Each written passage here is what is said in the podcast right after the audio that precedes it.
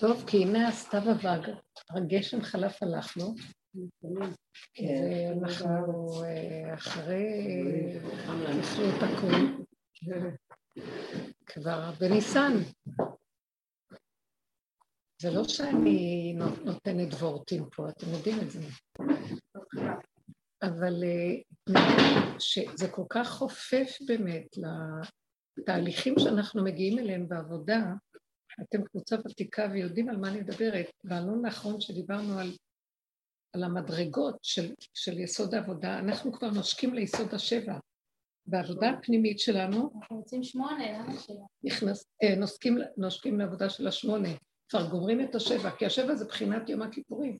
טוב, ששת הימים בחזרה, אני אומרת, זה היהדות הקונבנציונלית של הגלות, של התיקון של סור מרע ועשה טוב וכל הבירורים שנעשו במשך דורות, אין מה לזלזל פה, חס חלילה, יש הערכה עצומה, כי בלתי זה לא יכול היה להיות זה.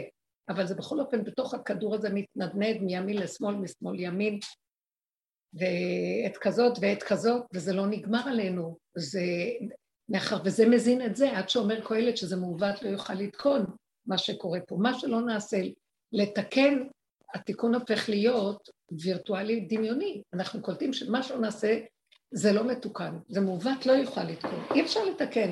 אנחנו חווינו את זה בעבודתנו על בשרנו ממש, שכל כך הרבה נכנסנו בכל כך הרבה דרגות של התבוננות והכרה והסתכלות, וראינו ממש אה, למעשה אי אפשר להבין את מה שקהלת אומר בלשון הרגילה של העולם.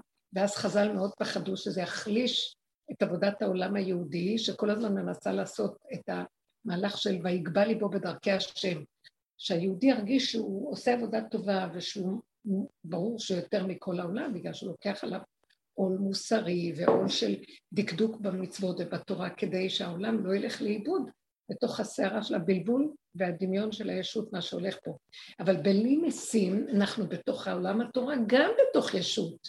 גם הישות נגנבת שם, ואנחנו עובדים מתוך הישות, מתוך תודעת עץ הדעת, בתוך אה, התורה והכל, אבל על זה אמרו באמת שתורת העולם הזה היא כהבל בפני תורתו של משיח, שהיא משוללת מכל הישות והתדמית והדמיון העצמי בכלל. אז אנחנו עדיין עם דמיון, רק מה מתירים לנו לטפח את החיוביות ואת המדרגות ואת הגברות ולתת טפיחה לשכם ולהיות, אה, כי יש בזה אחריות, ברור שיותר טוב להיות במקום הזה שאדם לוקח אחריות והוא אה, שומר על עצמו, לא להתערבב עם ההפקרות של העולם, וכן יש לו גדר ומידה שמה שהתורה וההלכה אומרת, לעומת העולם שמופקר. אבל מצד הגאולה, מצד לא מדובר לתקן את העולם, אלא מצד להביא את הבורא עולם לתוך מציאות העולם, זה דבר שהעבודה, אם נמשיך ברמה הזאת, לא מאפשרת. עבודת העולם הרגיל. זאת אומרת, זה מה שחז"ל אמרו במסכת כתובות, כל מה שדיברנו על זה פעם, שאמרו החכמים שהדורות האחרונים שכשהם יגיעו אנחנו לא רוצים להיות שם, דור חוצפה יסגה, הכל יתפרק. שהכל יבוא למצב שאנשים יזלזלו בממסדיות, יזלזלו בסדר של העולם החיובי, בסדר של עולם התיקון, מה שנקרא. אה, ומה שהעצה יעוצה, שהעולם יבוא לתהליך הבא נכון, זה כמו הריון מתמשך, שכבר עובר החודש העשירי וגם האחד עשרה והתינוק לא יוצא, ואז סכנה שמפסידים את הכל, אז מתבצרת לנו דרך שזו הדרך במרכאות שאנחנו קוראים לה שנים שאנחנו בשיעורים שלה, שזה מבית מדרשו של רב אושר שלו, שהוא נותן לנו בעצם אומר, הפתח של המילוט מתוך תודעת עץ הדת הזאת, אפילו החיובית היא טובה, אבל היא לא נותנת לנו לצאת מהקליפה של עץ הדת. אז uh, עבודת יום הכיפורים שהיא משולבת, זה עבודה שנותן לכם. כלומר, אי אפשר לנו לצאת מתודעת עץ הדת, שהיא בעצם, קהלת אומר, מי שמתבונן מעוות לא יוכל לתקון, כמה אפשר לתקן, ונשארנו אותו דבר בעולם. זה קשה, רק מי שחכם אמיתי יכול לראות את זה, מי שעובר ייסורים. אז הדרך הזאת, מה עושה כדי לעורר אותנו לאמת? מה המיסה עלינו אומרת לנו, תקשיב, היא מתחילה להצר את הצעדים של הבני אדם ולהביא אותם למציאות של כאבים ייסורים. לא הגענו לדרך הזאת סתם, החיים עשו לנו את זה, לא יכולים לסבול כבר את החיים. סגרו עלינו מפה, סוגרים מפה, מפילים את האדם. אדם חווה מציאויות של נפילות, ואז הוא לא יכול להבין מה הולך פה. ואז הוא נכנס, הדרך הזאת היא במקום לנסות לשפץ את המציאות שלך בעולם וכל הזמן לעשות מלחמות כדי לתקן ולסדר את התדמית שלך, בוא תיכנס פנימה ותראה למה בעצם קורה לך כל זה. ואז אנחנו רואים שהשני הוא רק המראה והמקל והעולם הוא רק הסיבה שנראה את עצמנו, והמציאות שאנחנו רואים את עצמנו, וואו וואו וואו, זה יום, יום עינוי נפש, זה מצב של עינוי נפש, שהבן אדם רואה איך הוא נראה בעצם, שהוא בא להאשים את השני וזורק את הכל על השני, בעצם הכל מתחיל ממנו, שהוא מאוים, תדירות, הוא תדיר בלחץ ומתח. והגדרנו את זה בעצם שהמתח והלחץ של האדם והחרדה ש, של הכפייתיות של הבן אדם שמלווה אותו פה בעולם, היא נוצרת כתוצאה מזה שבין המוח והדעת שלו, בין מציאות המידות, אין תיאום. יש לו ידיעה ו, ורצון גבוה מעל היכולת להכיל את מה שהוא, ואז זה עושה לו חרדה תמידית. הוא לא יודע את זה, אפילו הוא לא מבין את זה, כי הוא כל הזמן מנסה להיות מה שהוא לא יכול. הוא מנסה כל הזמן לשחק אותה או אה, לשדר תדמית אחרת ממה שהיכולות והגבול הנכון שלו. וזה יוצר אצלו פחד, לחץ וחרדה תמידיים מהסובב.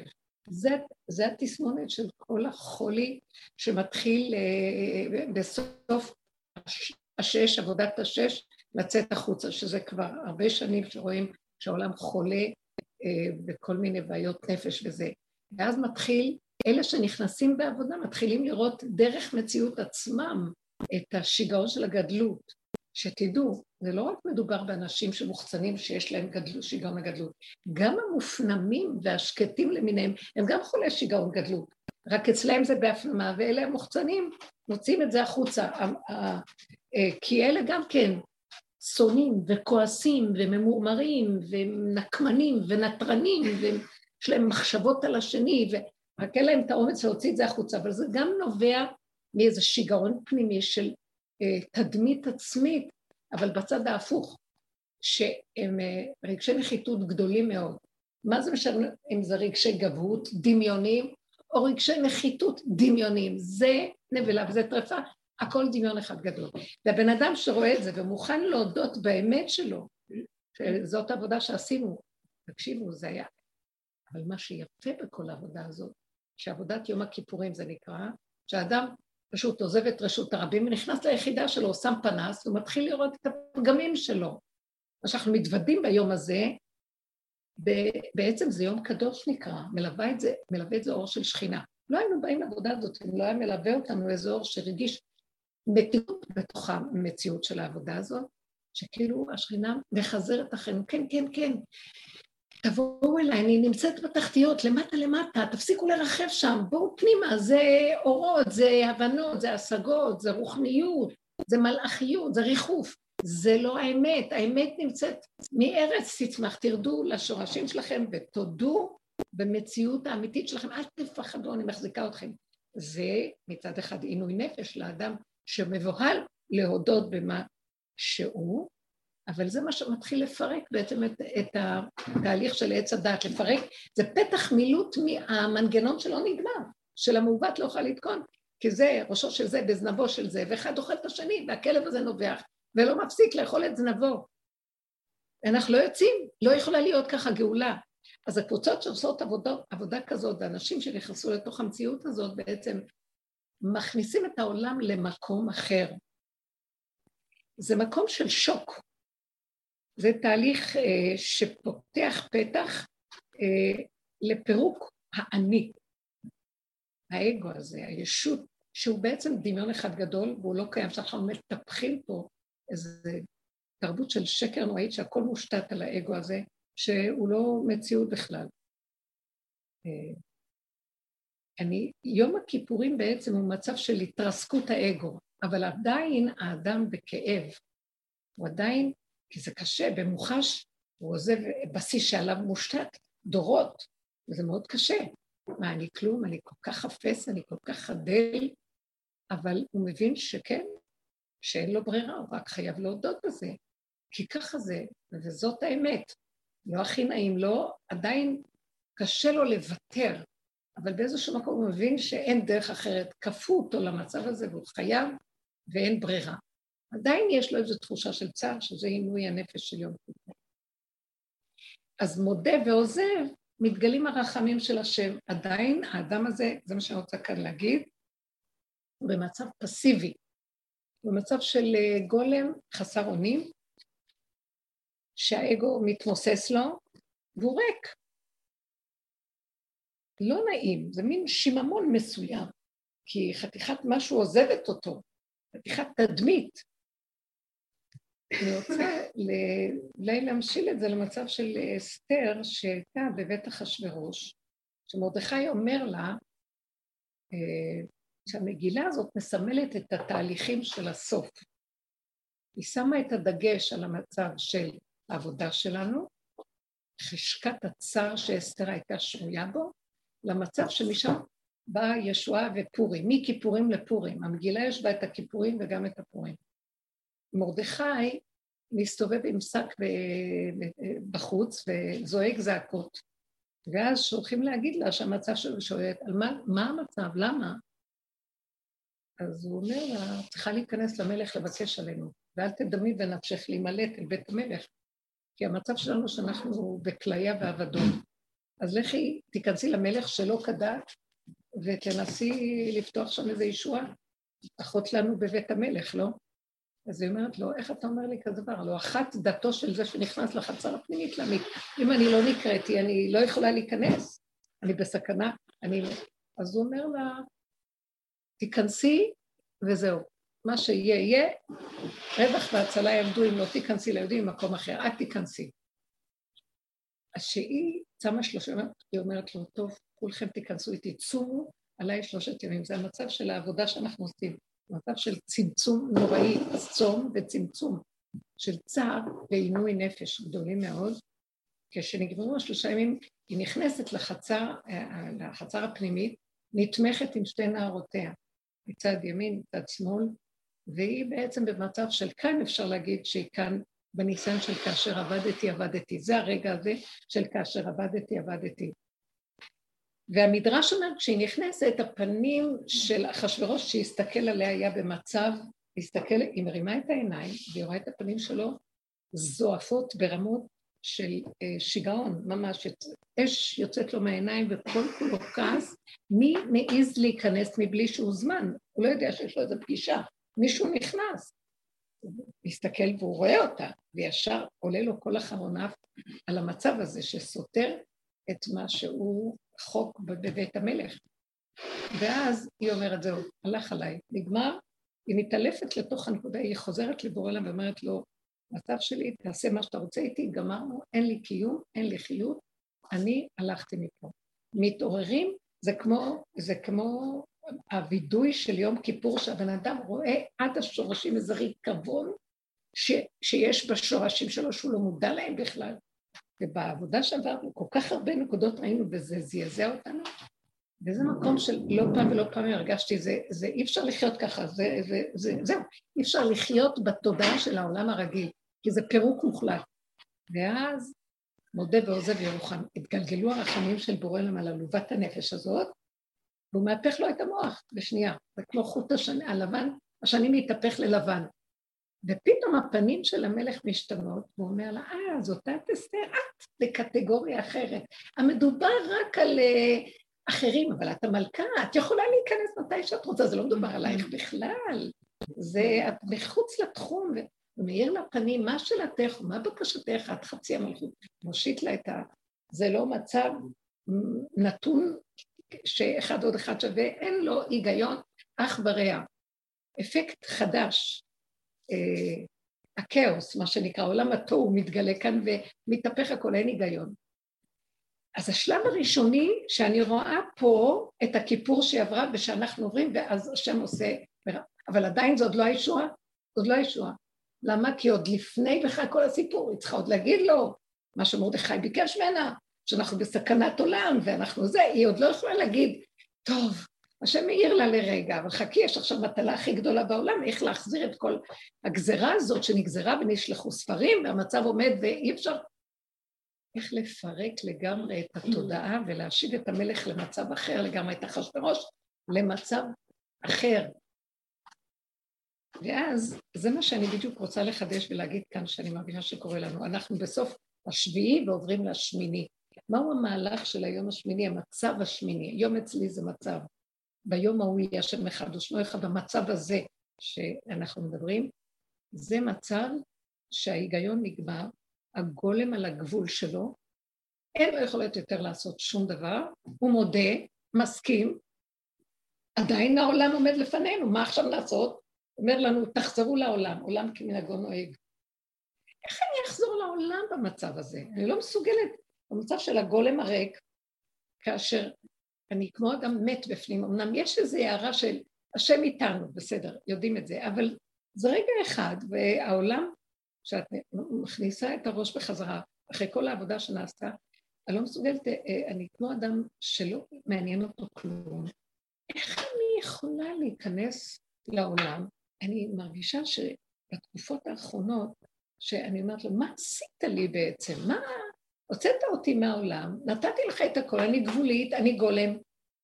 אני רוצה שתביא לי עולם חדש, אתה לא יכול להגיד לי, תחזרי לעולם והכל כרגיל. אני כבר לא במקום הזה. המוח שלי כבר לא עובד כמו עולם, איך אני יכולה להתנהל מול עולם? אין מצב, אז אני... אז יש רגע של ביזיון מאוד גדול, כי הוא, הוא הביא לי כמה ניסיונות שראיתי, אה, באים אליי כל מיני אנשים או בנות חדשות, כל מיני כאלה ש... ומדברים איתי כאילו בדרכי העולם, ולא יודעים מי אני באמת. שאני, אה, אני הגאון עולם, אני קדוש, עליון. לא חס ושלום, אני אומרת, כשיצאנו מה, מהעולם שלה, עכשיו באות אליהן מדברות איתי, ואני מסתכלת ואני אומרת, מה? והן נותנות לי דיבורי תורה וכל מיני עניינים, ואני מסתכלת, מה? והן רוצות והן נניח רוצות לבוא לשמוע אותי, אבל עם מי אני אדבר? מאיפה אני אתחיל? הלוא הן עוד שייכות בעולמות של אה, העולם האינפורמטיבי של שכל של תורה ודברי תורה ועניינים, ורוצות כל מיני חיזוקים בכיוון. חלשה דעתי, חלשה מציאותי, איפה אני בעולם בכלל? ובכלל, גם כל העבודה שעשיתי כל השנים, אני עומדת עם בני משפחתי, והם מנהלים את הכל בדרך שלהם, ואני נדחית לקרן זווית. ומי אני בכלל פה? אז תקשיבו, זה מזעזע, אני מסתכלת ואומרת, זה מה שעשית ואתה אומר לי, עולם כמנהגו נוהג, תמשיכי לתפקד כרגיל, שיבואו, תכיני, תעשי. אז מה, למה הייתה כל העבודה הגדולה הזאת? היו לי רגעים קשים מאוד, שעברתי כמה ניסיונות שראיתי שזה נראה לי משהו בביזיון, בצער. אז למה לקחת לי את העבודה? תן לי להמשיך עם העבודה, כי נגמרה גם העבודה. כי גם נגמר לי העבודה, כי המוח הזה הלך ומתמוסס לי. אז עכשיו תביאי את החלק היותר, איזה חלק, איזה מה? אני יודעת שקיימת שכינה, אבל הכל מדי קטן, מדי לא מוחשי. ואז במהלך החדש אני רואה דבר מאוד מעניין שקורה. וזה אה, סומל במצב שמה שאסתר... אסתר מזמינה את המן, אומר לה, מה את רוצה? משתה. טוב, יום אחד משתה. ביום השני של המשתה, אומר לה, מה את אומרת עכשיו? מה את רוצה להגיד? עוד פעם משתה. יש איזה משהו שהיא מורחת, מושכת את המציאות הזאת, ואני אומרת, אין כאן היגיון, כולם שואלים, מה למה היא עשתה את זה? מה הייתה צריכה עוד יום ועוד יום, והיא גם בעצמה לא יודעת. היא לא יודעת, אין לה במוח כלום. אני אומרת לכם שזה הפירוש הנכון. בשלבים האלה מתחיל להתגלות משהו בתוך הגולם הזה, שהיא לא מציאות כבר. ואם זה מה שיצא לה מהפה, זה לא אם, זה מישהו מדבר מהפה שלה. שהגיע למקום מהפסיביות של, של כיפור, של העבודה שאנחנו מחכים לסיבה כי אין לנו כבר אישיות, שהסיבה תוביל. אני לא זזה בלי סיבה. פתאום קם השם אומר לה, את כבר, אני בתוכך ואני דרכך מקים את המציאות. את לא מציאות. אין תדמית, אין אני כבר. והיא מגיעה למצב שהיא יכולה ביום השני להרים את האצבע ורצתה להגיד על אחשוורוש, אחשוורוש הרשע הזה, יוצא לה דיבור שלא אכפת לה, כמו איזה אחד מצווה, והיא מזיזה את זה על המן, המן הרע הזה. והיא מדברת דיבורים, תקשיבו, שהיא יושב, אומרת לו, תראה מה קרה לנו ומה זה ומה זה, משהו שזה לא ממנה יוצא, וכאילו, מה שאני רוצה לומר, המצב השמיני מתגלה. המצב השמיני זה ההתייחדות של האור הזה שנכנס בתוך האדם בגולם הזה הנקי, שכבר אין לו מעצמו, והוא מנהל את העניינים. הוא לא צריך לשאול שאלות. גם לא פלא בשבילו כלום. איזה נס נעשה על ידי. אנחנו קוראים לזה נס, שאנחנו בעולם אחר, אבל במציאות שלה באותו רגע זה היה ברור. השם מתגלה, אחשוורוש זז מפניה, שמתם לב מה קרה שם? המלך, היא, היא, היא ומרדכי שולטים בעסק ומכתיבים את הכל מחדש, כמו שרוצים, והמלך בכלל איפה הוא? איפה אנחנו בכלל? לא, הוא לא קיים, משהו מתגלה. מה שאני רואה עכשיו, זה באמת, שימו לב, אנחנו בראש חודש ניסן שנקרא ראש השנה למלכים. אם ראש השנה בלוח היהודי זה בחודש השביעי, זה אומרים היום הרת עולם, שזה עוד ברעיון, כמו תחילת הריון. עוד ברעיון העוברי של העולם מתחיל להתגלגל, בעובריות ולהתפתח, הלא שבניסן זה כבר הגילוי וההוצאה לאור. המצב השמיני חייב להיות חופף להוצאה לאור, כי זה היציאה של השם בתוך מציאות האדם, וכל מה שקורה לאדם, אם הוא יגיד למה, כמה, איך, לא, ישאל שאלות, הוא מפריע למצב הזה. זאת אומרת, מה שקורה, אפילו אין פה מחשבה, זה משהו ש... זה כמו, הייתי יכולה להגיד, יצריות מובילה. מה שבא לי אני עושה באותו רגע, ואסור לי לעצור, לתת לזה מחשבה, לתת לזה איזה אה, ספק או איזה התדיינות והתחשבנות, כלום. ככה, ככה, ככה, ככה, ככה, ככה, ככה, איך שזה וזהו זה. הוא בעצם מוביל דרכנו את המהלך הזה, והוא לא בדרך מחשבה פה, שהמחשבה יכולה להיות כן אצלו אחד, אבל שהמוח לא יגנוב אותה להרבה מחשבות. אז הוא מופיע דווקא בהנהגה היצרית הפשוטה. אני שמה לב שאני יכולה לסמוך על התוואים ועל המידות שלי עכשיו, שדרכם הוא מתגלה יותר מאשר במוח שלי. בתוך זה יש חוכמה מאוד גדולה שמובילה, ואני לא צריכה לחשוב בכלל, והכל, כאילו אנחנו מתהלכים בנקודה, והוא דרכנו מתגלה ומשפיע על כל הסובב, בלי שאפילו אנחנו לא בעלי חשיבות, או זה, זה התמוססה החשיבות, התמוסס המציאות העצמית והתדמית, אבל אנחנו כן שמים לב שיש כאן נקודה משפיעה חזקה. בלי כחל וסרק, בלי גניבה של אני, כי כבר אנחנו מתים, לא מעניין אותנו אם זה אני, אם זה הוא, אם זה הם. מה שצריך להיות, או, נהיה. מה שצריך להגיד, אמרו. מה שמושיטים יד, אז הושטנו יד. בלי משוב חוזר, למה, כמה, מה עשיתי, לא עשיתי, שום מחשבה. זה המקום השמיני. המקום השמיני זה הוא. עכשיו, זה לא, אין לנו שפה לדבר הזה, אני אומרת, זה אני, זה הוא, כבר הפרדתי.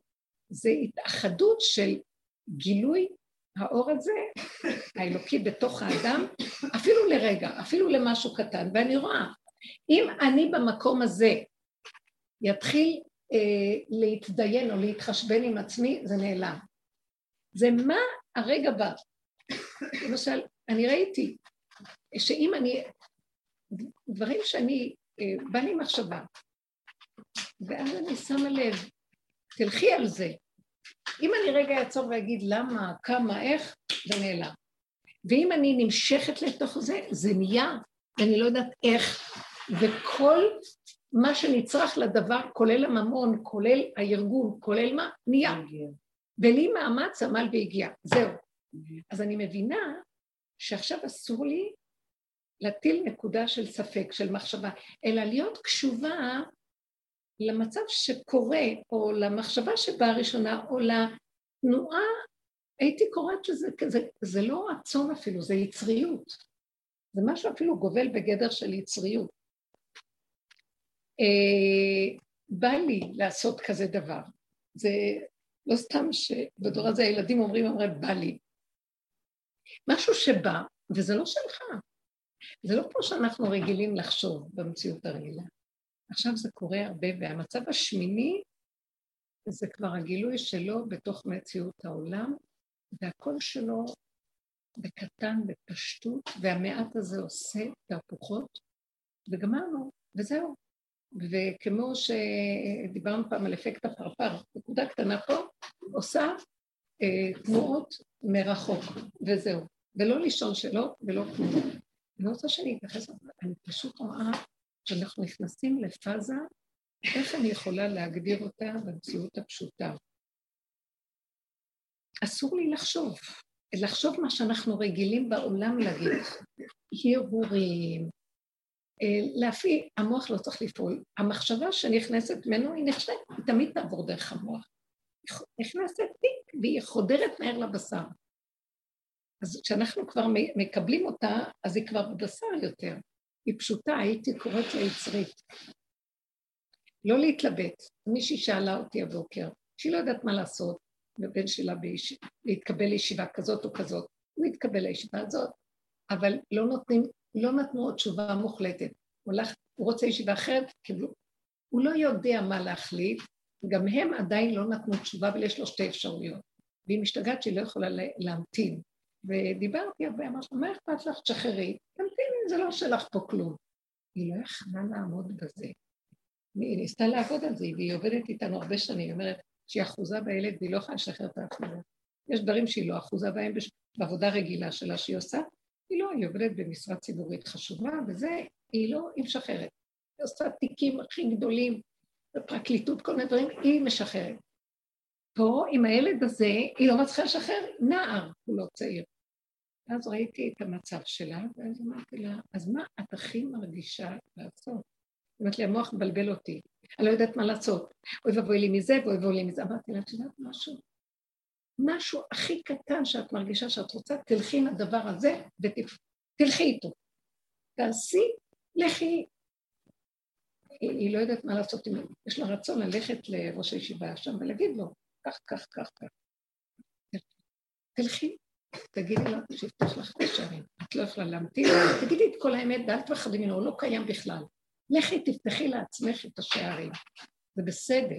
כאילו, היא נבהלה לרגע, אז אמרתי לה, אם תיבהלי ואם תחשבני לא תוכלי לעשות את זה.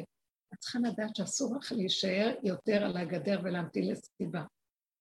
כי את כבר מסובבת את הסיבה. משהו בתוכנו צריך לעבור את המעבר הזה, אני באה עכשיו להגיד, ואני בעצמי, זה חדש לי. אה, למשל, מישהי אמרה לי, אני שנים, היא מאוד מאוד בדרך, עשרים שנה, אז היא אומרת לי, אני מחכה לסיבה, ואני רואה שכלום לא קורה, ואיזה דבר ב... שהיא רוצה לפעול. ואז אמרתי לה, מה את רוצה שיקרה? למה את לא מבינה שכשאת רוצה זה הוא? מה את רוצה? זה, זה, זה. לא, אבל אני מפחדת ש... אמרת לה, זהו, אסור לנו כבר לפחד, אסור לחשבן, אסור לחשוב שיש עוד אפשרות אחרת. כמו ילד קטן, את רוצה משהו, תטוסי לקצה של החדר, תעשי מה שאת רוצה ואל תחשבי כלום. מה אכפת לך? את מכריחה אותו להתגלות, והוא פועל דרכך, נקודה. תחשבו, זה קשה לי, אין לי מילים להגדיר את זה. לא להסתפק, לא לחשבן, לא לאפשר אפשרויות. משהו חדש מתגלה, זה כאילו ראש השנה למלכים, אומר, אני פה, אני פה, התגליתי. זה לא כמו בראש השנה אנחנו עוד בעבודה הרוחנית של העבודה הפנימית, של עבודת המידות, והתאים, התשובה, עולם התשובה, לשוב, לעשות עבודה עם עצמנו. נגמר כל העבודה הזאת. אני, הוא סגר שאני לא מסוגלת, אין לי כוח להתאמץ לעשות עבודה על עצמי, כי העצמיות הזאת נמוגה, היא דמיון, הדמיון נופל, נפל, בפורים נפל משהו. ו... ועכשיו מה? אז נשאר ילד שהקליפה הזאת של החשבונאות של העמלק הזה נופלת, ואז בכל אופן נשאר בן אדם שיש לו איזה צורך שדרכו הוא מתגלה. ואז אני קולטת שכל הש... הזמן זה הבורא, אבל המוח לא נותן, כי הוא חושב זה, הוא חושב זה, ויש ספריית ערכים כזאת, צריך להתחשב בספרייה, ככה הערך הזה מפני הערך הזה, המוח הזה נופל. זאת אומרת, כמו שאומר שעתידין המצוות להתבטל. זה לא שהמצווה תתבטל, המוח הכפייתי יתבטל, שיש לו אפשרות כזאת וכזאת, הוא כפייתי כי הוא מפחד, כי יש לו כמה אפשרויות. במקום הזה אין אפשרויות, יש רגע, הווה, תלכי תעשי מה שהרגע קופץ. בלי לחשוב, אתם מבינות למה אני מדברת? אפשר להיכנס למוח הזה, זה מתחיל להיות מוח של ילד קטן, פשוט, נקי, חלק, בלי התרגשויות, בלי התפלספות, בלי תפיסת חיים, בלי מורכבות, כלום. ומתחדשת, כי רגע היא תתיישן, היא כבר תתחיל להיות תפיסת חיים. אסור שזה יהיה משהו שמתרחב ונתפס. זה כבר מתחיל להיות הגילוי שלו. שימו לב איך זה מתחיל להיות פשוט. עכשיו תגידו, כשהרמב"ם אומר, אה, ימות המשיח עולם כמנהגו נוהג, אנחנו מתגלשים לימות המשיח. אין לי שום כוח. קודם כל, ששת ימי השבוע, העבודה הזאת של הסור מרע, עשה טוב, ולהחזיק חזק, שנהיה בהלכה, וזה, וזה מאוד יפה, זה הכל נחמד, זה מוח, זה נפל לנו. עכשיו, זה לא אומר שאנחנו לא מקיימים, זה אומר שזה מתקיים עם חוק מאליו, שלפי סיבות זה באמת מקיים את זה. פה אנחנו נכנסים למצב של עת לעשות להשם הפרו, הקול השביעי אה, של סוף. הוא מגיע ואומר לנו בעצם, השם מתגלה פה עכשיו. התורה שלו, הכפייה זזה, הוא בתוך תורתו מקיים את תורתו, מה, מה זה הוא? הוא זה אנרגיית חיים שקיימת בלי צורך של מוח של עץ הדעת, זה לבד קורה.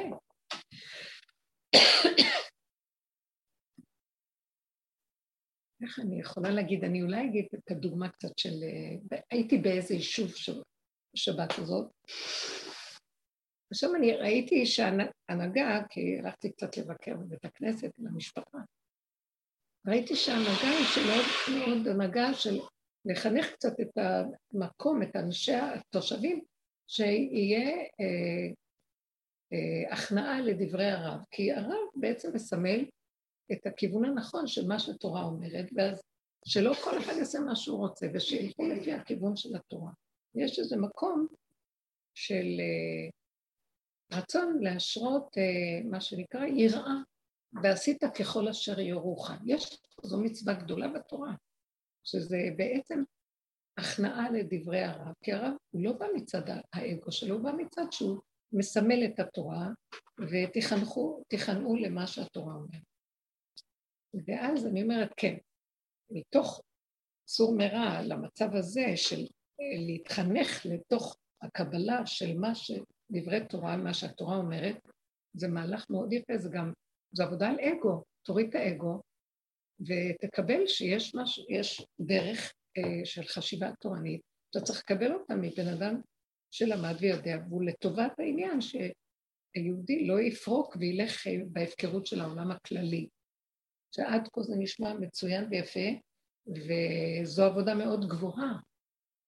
אה, תשימו לב, איזה ערך גדול אה, יש בעולם היהודי לגדולי תורה. הייתם בהלוויות של גדולי התורה שהם נפטרים. אז אי אפשר להבין איזה הכנעה יש לקבל מפי גדול של תורה.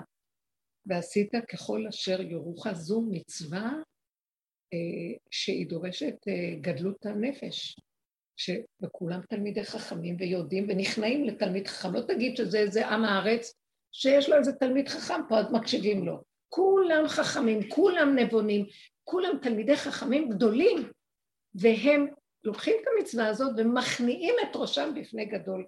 מטעם המצווה עצמה, להכניע ראש לגדול. כן? אמרו לרב קניבסקי שהיו אה, בא אליו הרב אפרתי, ככה בן שלי, ואומר לו, הרב, אז הוא מבטל אותו, אז הוא מנסה לקרוא לו גדול תורה, מבטל אותו. מורון, מרן, מורון, שר התיאור אומר חמורון, חמורון, הוא אומר לו, זה מורון, חמורון, הוא קרא לעצמו חמורון, לא מרן. כאילו, אה, הוא יבוא ויגיד לו, כי מעריכים את ה... והוא יעשה ככה, שימו לב למקום. זה מאוד יפה, יש בזה משהו מאוד גדול. אבל תקשיבו, אז זה עדיין עושה את המהלך של, של הדואליות הזאת, התבטלות. עדיין, מה חסר לנו פה? שיש לנו כאן התבטלות למשנה למלך, אבל איפה המלך? וזה מאוד יפה, כל הגלות, אם לא היו לנו גדולי תורה ולא זה, מה, עם ישראל לא היה, היה נכחד, ברור.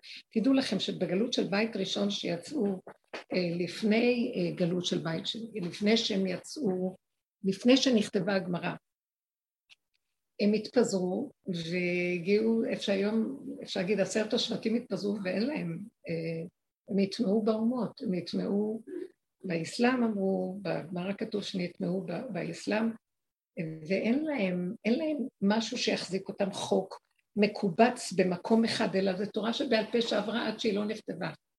אחר כך באו חכמים בין בית ראשון לשני וכתבו, המשנה יהודה הנשיא, רבנו הקדוש, והוא כתב, אחר כך באו המפרשים של הגמרא, רבי עקיבא, וכל המפרשים, והכניסו את זה לגמרות, ועם זה יצאה הגלות שיצאה אחר כך, ואז נשארנו יהודים, כי אחרת, מה יחזיק אותנו אם לא החוקים והכללים? בכל אופן, בסוף הדורות זה החזיק, זה עשה את מהלך של הששת, ששת הימים העבודה, צור מרע, עשה טוב, טמא, טהור, מותר לעשות. עכשיו, לקראת הסוף, אנחנו רוצים, רצוננו לראות את מלכנו.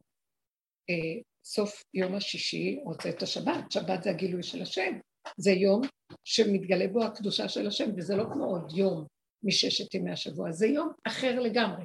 זה מציאות שמפרקת את השישה ימים בעצם, היא, היא לא המשך של שש-שבע, זה נראה שש-שבע, אבל זה יום אחר, ריק. אה, כתוב, אה, שולט ב, ביום שבת, שולט מזל שבתאי, שזה מזל ששובת, זה המזל ששולט על המדבריות. זה שולט, אנשים שנולדים במזל שבתאי הם אנשים אה, שמשהו במזל שלהם מאוד שובת, שובת. הם כאלה, אה? איך אפשר לדעת? אה, יש להם את ה... זה כמו אין יישוב, במדבר אין יישוב, לא מצליח להתהוות משהו מעשי. אה, זה שמה, אז מה, מה זה, מה קדוש פה? על הריק הזה, על הכלום הזה יכול לרדת הדבר הקדוש, אבל אנחנו מהשש רוצים להגיע לשבע. אז אה, לא מתאים. למה למה שבע דיברת על ששת הימים. למה השמונה זה שבת? על ששת הימים, על בין השמשות ואז על שבע. אז מה זה השמונה והשבע זה לא אותו דבר? לא. אנחנו עכשיו בפירוק, סוף הימים אנחנו מפרקים, שימו לב. בסוף השש מתחיל להיכנס המצב של פירוק השישה ימים. הפירוק שלו, ערב שבת, עוד יש משהו שאנחנו חשים את המעבר בין זה לזה. אני אוהבת את ערב שבת יותר משבת בבוקר. כן, נכון, אבל המקום של העבודה שלנו, של... העבודה שלנו היא המעבר. היא המעבר, היא לא, הש... היא לא השבע. היא לא השבע בדיוק, אבל זה כמו יום כיפור שנקרא בעצם שבת שבתון. המעבר כאילו אני מסמלת אותו. לשמונה? בין השש לשבע. בין השש לשבע? זה סוף היום השישי. וזו עבודה שאנחנו עושים עד הסוף. ואחר כך יום שבת כתוב ביום חרוב. הוא מצב של הגולם, כתוב שהאלף השביעי עולם חרוב. מה זה עולם חרוב? זה עולם הנשמות. שהם כאילו במין שיקום. אין שקט, אין קיום, אין שום דבר לא זז. זהו, זה היה נראה בדף שכתב שכאילו את מתייחסת לששת ימי השבוע, לרגע שלפני שבת, על השבת דילגת. ואז יש שמונה. בדיוק. השבת היא שביתה, אין כלום. ככה הם אומרים, האלף, השמי, האלף השביעי, יום שכולו שבת, אלף השביעי, הוא יום של מציאות שאין בו, אין בו כלום. כמו מצב של uh, שיקום, שקט. צדיקים יושבים ואת רותם בראשיהם, אבל זה לא מצב של... אה, זה לא מצב של גילוי שבת? זה לא מצב של גילוי. זה גילוי, אבל אין, זה לא בגוף. אוקיי, בואו ניקח את המילה הזאת, זה לא בגוף. אין, אין שם את המצב של תחיית המתים. נכון שיקרה, לקראת הסוף יהיה הכל. יהיה... אין שם העולם כמנהגו נוהג. תקראי, בסוף של השש, יהיה בו גם נקודה של שבע וגם נקודה של שמונה, ואחר כך יהיה שבע באמת כולו, תבינו מה קורה, זה, זה מין יסוד שלקראת הסוף הוא מקבל את הרושם של הסוף, יהיה תחיית המתים, יהיה הכל, אבל אחרי תחיית המתים ייכנסו לאלף השביעי, והאלף השביעי יש שוק, אין כלום. אתם יכולים להבין את זה? לא יכולים להבין. לא. אתם רוצים שנדבר על זה לפי מה שכתוב במקורות? כן. האלף השביעי זה עולם הבא. העולם הבא. האלף השמיני זה כמו עולם הבא, אבל במצב של הגשמה. רגע, האלף השביעי זה כמו העולם הבא? כן. לא, והאלף השמיני זה עולם הבא בהגשמה? מה זה, האלף השביעי זה כמו עולם היחידה. אדם עם עצמו בדרגה של נשמה, בלי גוף. זה מקביל לשבת. אה? זה מקביל לשבת? זה מקביל לשבת שאין פעולה ואין תנועה ואין כלום. כמו משהו בריא פנימי. האלף השמיני זה עולם כמנהגו נוהג שהשם מנהיג אותו? אלף, עכשיו האלף השמיני זה נקרא עולם החוכמה. זה עולם הבינה, עולם הבינה זה עולם ה... כמו חוזרים לרכב של האימא. כן? בעולם השביעי זה שבת. כבר מכנסים אותנו מרשות הרבים, מהשוק, מהמציאות של תודעת עץ הדת וכל הסערה הזאת, למצב של שקט. המצב של האלף השמיני, הוא לא מדברים עליו הרבה, זה כבר מושג, זה גילוי עולם החוכמה. ועולם החוכמה אוהב את העולם הגשמי. שימו לב מה קורה במגילה של אסתר. שמסמלת את העולם הזה של אחשורוש והמלך, ששם הישועה שאומרת, אה, זה השעשועים שלה, מתגלה כל המזימה של פה, נהיה רגיעות, ומה המלך בעצם מתגלה פה? תאכלו, תשתו, תשתעשעו, תשמחו. מי שחכם שמח. טיפש מי שלוקח ללב שום דבר.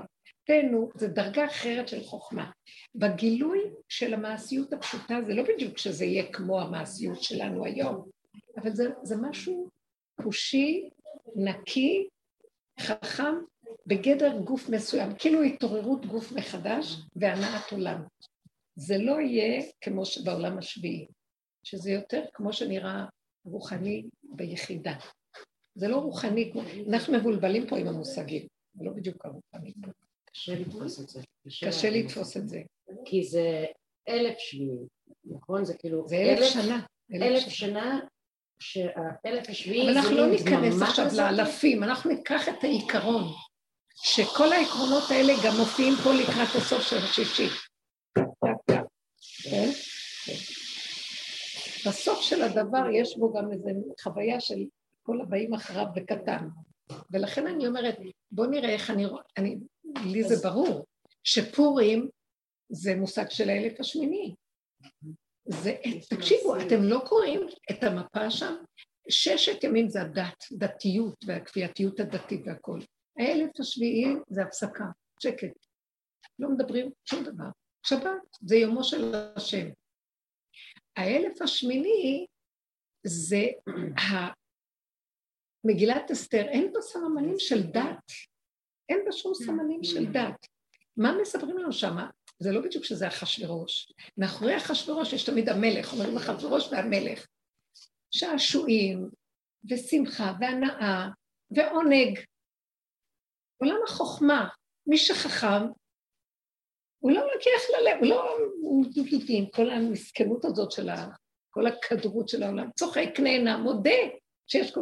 זה פורים מודים, אנחנו רואים אה, מודים בסעודת אה, פורים אנחנו, בברכת המזון אומרים, מודים, כן? איך אנחנו רואים את זה? על הניסים שעשית לאבותינו בימי מרדכי ואסתר בשושן הבירה, שקמו להרוג, להשמיד, לאבד, מי נעל וזה וזה, ואנחנו מודים לו פשוט, זה נקרא, אנחנו אומרים את זה בברכה השנייה, נודה לך שנוכל על ארץ חמדה טובה וכבדה, בברכת מודים אנחנו אומרים את התודה. זה הודיה, הודיה של עונג, של שמחה, של חיות, של שותים, שותים יין, וזה כאילו היין המשומר, זה סעודת שור הבר והלוויתן, שעתיד הקדוש ברוך הוא לעשות לצדיקים שזה יהיה באלף כאילו, במצב הזה של האלף השמיני, שמחה ושעשועים ונחת רוח, ובבשר ויין. למה צריכים בשר ויין פה? כן? לעתיד לבוא, עתיד הקדוש ברוך הוא לעשות מחול לצדיקים, הוא במרכז וכולם סביבו. בהשתוות הצורה המוחלטת. בעולם של האלף השביעי זה עולם שהוא שקט, עולם חרוב. היחידה של האדם מכונסת פנימה, ויש לו תענוג מזה ש... וואי, סוף סוף פרש מרשות הרבים ולא מפריעים לו, כאילו שיש לו את החופה של עצמו, והוא... מה יש לנו כאן צער בעולם הזה? העולם הזה, הצער שלנו זה שאנחנו כל הזמן אה, חשופים למה זה יגיד, ואיך זה יראה, ואיך, ואיך אני נראה, מה אני חושב, והכפייתיות, והפחד, והחרדה, וה... וכאן זה משולל מהכל, כי אין רשות הרבים. אדם מתכנס בתוך נקודתו, לא, לא צריך לדאוג לזה ולא לזה ולא לזה, הוא סוף סוף הוא, הוא חי עם עצמו לבד, כיף, לא? באלף השמיני זה כאילו, הוא עם עוד אנשים, אבל הם לא קיימים, כי יש משהו של גילוי, וברמה הכי פשוטה שהשני בכלל לא מפריע, וגם הוא קיים. וכל אחד חי ככה, אבל ביחד. אתם מבינים מה אני אומרת? כן. זה כאילו היה נראה לי מצב של שיקום, האלף השביעי, מצב של שיקום. שיקום יפה, שקט. שאני מאמין מצב, זה עולם הנשמות, זה לא עולם הגופים. באלף השביעי זה מין דרגה שהשמיני זה כמו מדרגת האבא הגדול, שדווקא אוהב את המלכות, מתענג על הבת הקטנה שלו. גילוי המלכות בתוך אה, עולם החוכמה אוהב את העולם הזה. העולם הזה בדרגה אחרת של אה, הגשמה, אבל בדרגה נקייה, עדינה, יפה, של אה, מלכות, שעשועים בחצר המלך. כמו שהתורה העליונה באה מהמקום הזה, שכתוב שהיה מסתכל באותיות והוא רקד איתם ויצר איתם מחול, וכמו זיווגים עם האותיות, וככה הוא יצר את העולם. זה שעשועים. היה לו תוכנית שהוא השתעשע, הוא השתעשע עם השכינה, השתעשע עם הבת מלך שלו. יש ברבי נחמן סיפור, שיום אחד השתעשע המלך עם ביתו, ואז הוא אמר לה, ייקח אותך על זה באיזשהו שלב שיתרגז עליה. אבל זה שעשועים, זה הכל מתוק. איך החוכמה הגדולה נכנסת לכלי קטן וכל כך פלא פלאים, דבר והיפוכו. זה מצב אחר לגמרי. כאילו הסעודת פורים. איך? וזה מסומל בסעודת פורים. תקשיבו, זה דבר מדהים, לא? איך מתירים לנו לשתות? תלמידי חכם לא נוהגים לשתות יין, אפילו בשבת. ממש, בקושי לקדש להם. לא נוהגים. אה, בשר, אוכלים בשר, יין, כל מה ש... שמחים, צוחקים, לא לוקחים שום דבר, והכל, ונהפוך הוא. הכל מתהפך למצבים, ובתוך ההגשמה, כיפורים מסמל מצב של הגשמה, גילוי האור בהגשמה. אז אני אומרת שיש בזה נקודה שחופפת גם בניסן, ראש השנה למלכים. גילוי מציאות השם בהגשמה. ועכשיו אני באה לתת את הנקודה הזאת של הגילוי שלו, וזה הסוף של כל הכיוון של הדרך. שהוא מתגלה, איך הוא מתגלה? עברנו את המצב של הששת, נכנסנו לעבודה של סוף השש ונושקים לשבע, כן? והגענו, איפה אני יכולה לראות שעברנו את השבת האלף השביעי? גולם, אני אגיד לכם את האמת, הנקודה של הגולם שעברתי בתוך עצמי לא מעניין אותי כלום, תנו לי לאכול לישון, גם לאכול בקושי. אה, מינימום קיומי וכמו איזה אדם המום. רק כל הזמן התפללתי, מאחר ואנחנו עוברים את זה בדרגות פנימיות, שלא יראו את זה בעולם מסביבי, שהוא כאן אני כלום, דבילי. זה לא, לא מה שהיה פעם. לא... וכאילו מצב של אה, שתיקה, וגם אוויל מחריש חכם יחשב, יותר טוב לי לשתוק ולא לדבר. ולהיות במציאות של עין כזה, מין עין, עין שסיבה מובילה אותו, וגם לא הובילה אותו מי יודע מה תמיד, והיו לי כאבים מזה מדי פעם, אבל התשישות עשתה את שלה שגם לא אכפת לי, כמו שיקום. נכנסתי לסל שיקום בתוך עצמי, כאילו, מה אכפת לך? מה אכפת לך? שיקום? שיקום, מה אכפת לך? אבל זה כאילו, התחושה היא שזה מאמנים אותנו, שאנחנו כאילו שישי, שביעי, שמיני וחוזר, שישי, שביעי, שמיני וחוזר. אה, חוזר כאילו למה, אל תיכנסו בחזרה לשישי, גם היא צודקת, ואני מתעקשת לא לחזור לשישי. כאילו, השישי הוא לא לחזור, אז זה מה שקרה לי שרציתי להגיד לכם. כשהייתי ביישוב הזה, ואז הרגשתי, וואו, וכאילו, אני מפרגנת לזה שזה, כל מיני, מה, ששייך לכל הסיפור. פתאום הרגשתי, וואי, אימא'לה, תעזור לי, אבא, תרחם עליי. שאני רואה, למה סיפרתי לכם את זה? זה בדיוק מה שרציתי להגיד, הזכרת לי. שאני במוח שנוגע בשמיני, ופתאום אני רואה את השישי בעיצומו של אה, סור מרע, עשה טוב, וזה לתת מקום לעניין של ככל אשר יורוך, וזה חשוב. אבל משהו מתוך המקום הזה מקבע את הגלות וממשיך בתפיסה הזאת, ואילו אנחנו באים לפרק אותה כדי להראות, לתת לו גילוי לעולם חדש, לפרק את תודעת עץ הדת, שזה המסך המבדיל, ולהסתכל כל אחד בפגם שלו במקום לשים דגש על החיצוניות של הטוב הספרייתי עם הערכים הגבוהים, שבאמת זה, זה ערך נעלה להתנהג ככה בעולם מפני ככה. זה הפקרות, וזה באמת משהו אבל מצד המהלך של לפרק את העולם כדי להביא אותו כבר לייעוד שלו, סוף העולם, סליחה, מה, מישהו כאן חושד שאנחנו, מאיפה אנחנו נמצאים? והיה לי כאב. זה לא ייגמר לעולם. זה לא ייגמר, אז זה עוד פעם מכניס, זה כמו שחוויתי את החוויות שהביאו לי כל מיני קבוצות חדשות, והרגשתי, תגיד, מה אתה עושה לי פה? אין לי כבר כוח, אני, אני בתהליך זה ואתה מחזיר אותי לזה, זה כמו שאת אומרת. והסתכלתי ואמרתי, אבל אה, אז אני לא יכולה. אתה, אל תבלבל אותנו ביותר מדי. כי יש איזה גל כאילו שרוצה להגיד, לא, לא, לפני הסוף. לא, לא, לא, תחזירו את העולם בתשובה. סליחה, איפה אתה יושב כבר? העולם צריך להתפרק מהמהלך הזה כדי להגיע לסיום שלו. אבל מצד שני, מי שאין לו את העבודה הזאת, הוא יתפרק לגמרי בהפקרות מוחלטת. והיה לי במחשבה ואמרתי, אני חושבת שאתה מעדיף את ההפקרות המוחלטת מה שהעולם ייכנס עוד פעם לסדר של זה. כי זה כאילו, תמיד לקראת הסוף, עוד המלכות הישנה פתאום מרימה ראש ומפחדת לאבד את הכיסא. אתם מכירים את זה? ש... את המקום, כי המלכות לא רוצה לתת מקום לעזוב, המלכות של כל הדורות. פתאום היא מרגישה סכנה, מה? והיא באה בתואנה, העולם יהיה בהפקרות. אז השם אומר, תרחמו עליי, אני מחזיק אותו, תשחררו. בכוונה שקורה היום הרבה דחיון וכמה באים משהו למסד ולסדר. שמתם לב מה אני אומרת? אז עדיף? זה לא הבנת, אני כאילו מבינה את זה. קשה. אני מבינה את זה. זה מאוד קשה, תבינו מה אני מדברת, זה כאילו... אני אגיד לכם מה אני אומרת? לא אני שואלת שאלה, למה אסתר אחרי כל ישועה שהייתה לא חזרה לבית אה, מרדכי ונגמר, תברח מאיזה מקום ותיעלם למדבר ויעצור אותו שם ויעלו לארץ ישראל ויעלמו. למה היא נשארה במלכות? היא לא רצתה לחזור אחרי שהיא טעמה מהאור של האלף השמיני, היא לא רצתה לחזור לשישי. לא, זה היא לא רצתה, היא אמרה, לא, אני במקום לא, אחר, אני בבית אבא. חזרתי לבית אבא. אה? לא- זה נראה רק כמו הפקרות, אבל זה לא הפקרות. בדיוק, לא, בדיוק מה שהיא אומרת. עכשיו, זה באמת מפחיד, אבל יש בעולם קבוצות שעובדים ככה, ובזכות הקבוצות האלה הוא יתגלה בעולמו וזה לא יהיה מסוכן.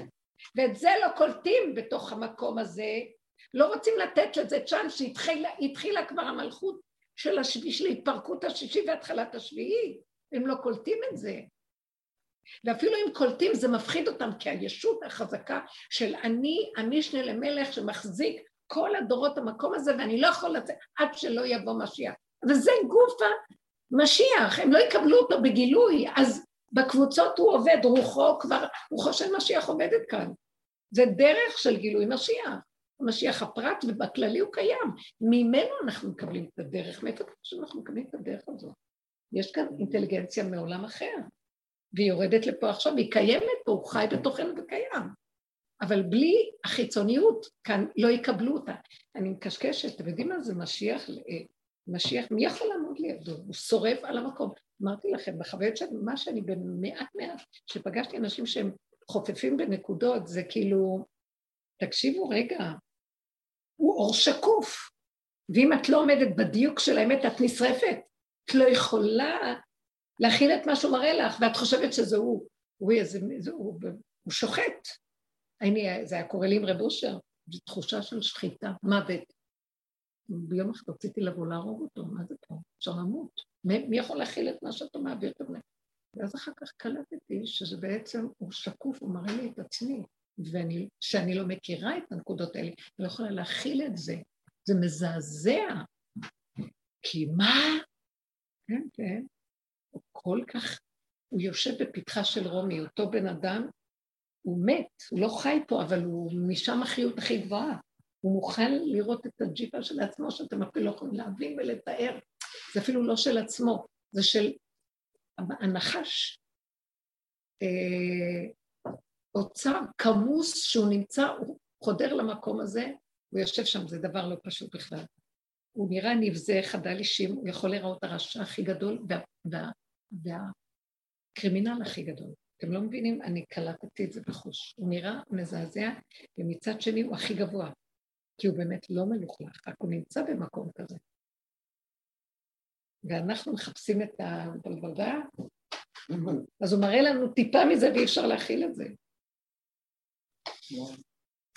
זה, אנחנו מדומיינים על משיח, מדומיינים על גאולה. עכשיו, אם אין קבוצות כאלה שעובדות ואנשים שנכנסים, זה נושא כליו של משיח, איזה גאולה, מה? אנשים ישרפו, זה כמו פצצת אטום, שאין לה אה, כלי, אה, זה מתפזר, הנוסחה תתפזר והורגת עולם. פחד פחדים. וכן המקום הזה שאני פתאום ראיתי, שהייתי באותו יישוב, ואני ראיתי, אמרתי לעצמי, איפה אני? אני לא יכולה להכיל יותר כלום. מחזיר, המצב פה מחזיר אותי אחורה. אבל אני הערכתי שהוא, הרב רוצה משהו טוב. אבל אמרתי, תנו, זה כמו הראש רוצה לצאת, ומכניסים אותו בחזרה, לא, לא, עוד לא. זה כבר פסה. העולם צריך להיכנס לתוהו ובוהו. תוהו. בלי אחיזה, בלי שכל, בלי הבנה, בלי כלום, אין שליטה. ומאוד מפחדים. האחראים על הספרייה מאוד מפחדים. מאוד מאוד מפחדים מזה. וזה באמת קשה, קל לי לדבר. אני רואה את זה במשפחה, ואני רואה על הילדים הקטנים. יש בזה משהו מאוד מתוק לראות ילדים קטנים שמברכים ושאכפת להם, נפל סידור, אז הוא מרים אותו אה, ומנשק אותו, שיש ערכים כאלה ולא... לא יכולה לה... מצד שני, יש לי גם במשפחה ילדים, שאני רואה ילד אחד, שאני רואה כמה כאלה, שכל כך בתוך התוהו של, ה... של המציאות של היצריות. ו... ואני יכולה לזהות איזה אור יש לילד הזה, שהוא לא במוח של ה... הוא גם כן, יש לו, יש לו גם כן שמכיר בערך של נניח לברך וזה, אבל היצריות מובילה אותו, לא השכל. זה קשה. כמו היפראקטיבי, לא? משהו כזה שהמציאות שלו תוססת מאוד, והוא יברח תמיד לעפר, לדברים הטבעיים הפשוטים ולא למציאות של הספר. ויש לו, זה, זה, זה אור מסוג אחר, מאוד מאוד יפה, הכל יפה. אני רק אומרת שבעבודה שלנו, מה שרציתי לומר, שעכשיו בואו נחזור למקום הזה. איפה אנחנו בתוך... אני רוצה לבקש, כאילו אני מרגישה שמה שאנחנו צריכים לעשות עכשיו זה ממש לא להשתמש במוח הרגיל, בשום אופן לא. וכל פעם שהוא עולה ולדבר, לסגור אותו, לסגור, לא לתת לו לקשקש, לא לתת לו לחשוב, לא לתת לו כלום. פשוט להיות קשובים לגוף שבדבר, גוף הדבר, וללכת עם גוף הדבר בפשטות. מה שכן אני עושה, אני פותחת הרבה את הפה ומדברת. אני מדברת, אני מרגישה שהפה הזה דרכו מתגלה. תפתחי את הפה. הפה זה כמו ההוצאה לפועל, זה הפנים, אחר כך זה חוזר בגוף. הידיים זה החלקים הנמוכים של הגוף, הידיים והרגליים, זה ההוצאה לפועל, זה גם המוציא לפועל. גם הפה הוא המוציא לפועל של הפנים. עד שהבן אדם לא מדבר, אף אחד לא יודע מה הוא חושב. זו הוצאה לפועל של הכוח המחשבתי. והנקודה של הדיבור הוא כאילו, השם רוצה להתגלות, אז תפתח, תדבר, תגיד, דרך זה אני מדבר. הוא אמר ויהי, זה נהיה, תדברו, תגידו. אבל לא מתוך מוח, לא חשיבה, מתוך נקודה של משהו מציק לי, אני לא יכולה להכיל. אבא, אני לא יכולה להכיל. אה, זה לא טעים לי. אה, כמו, ממש כמו מפגר, משהו כזה פשוט לא מתוחכם, לא מובנה, מאוד פשוט מאוד זה, אבל אה, אני עייפה, אני צריכה זה, אני, ואני מדברת איתו כמו ילדה קטנה שרוצה פינוק מהרמה הזאת, ואני רואה איך הוא פותח. זה, זה דבר שבא, אז תסדר שזה יהיה, בלי היגיון, בלי, אסור לחשוב, כן, כן, אבל זה לא הגיוני. אה, אני יכולה פתאום לשים איזה סכום כסף, משהו שבכלל אין לו שום אח ורע למה שפעם הייתי מדקדקת וחושבת, ולא אכפת לי כלום, אני שוכחת אחרי רגע.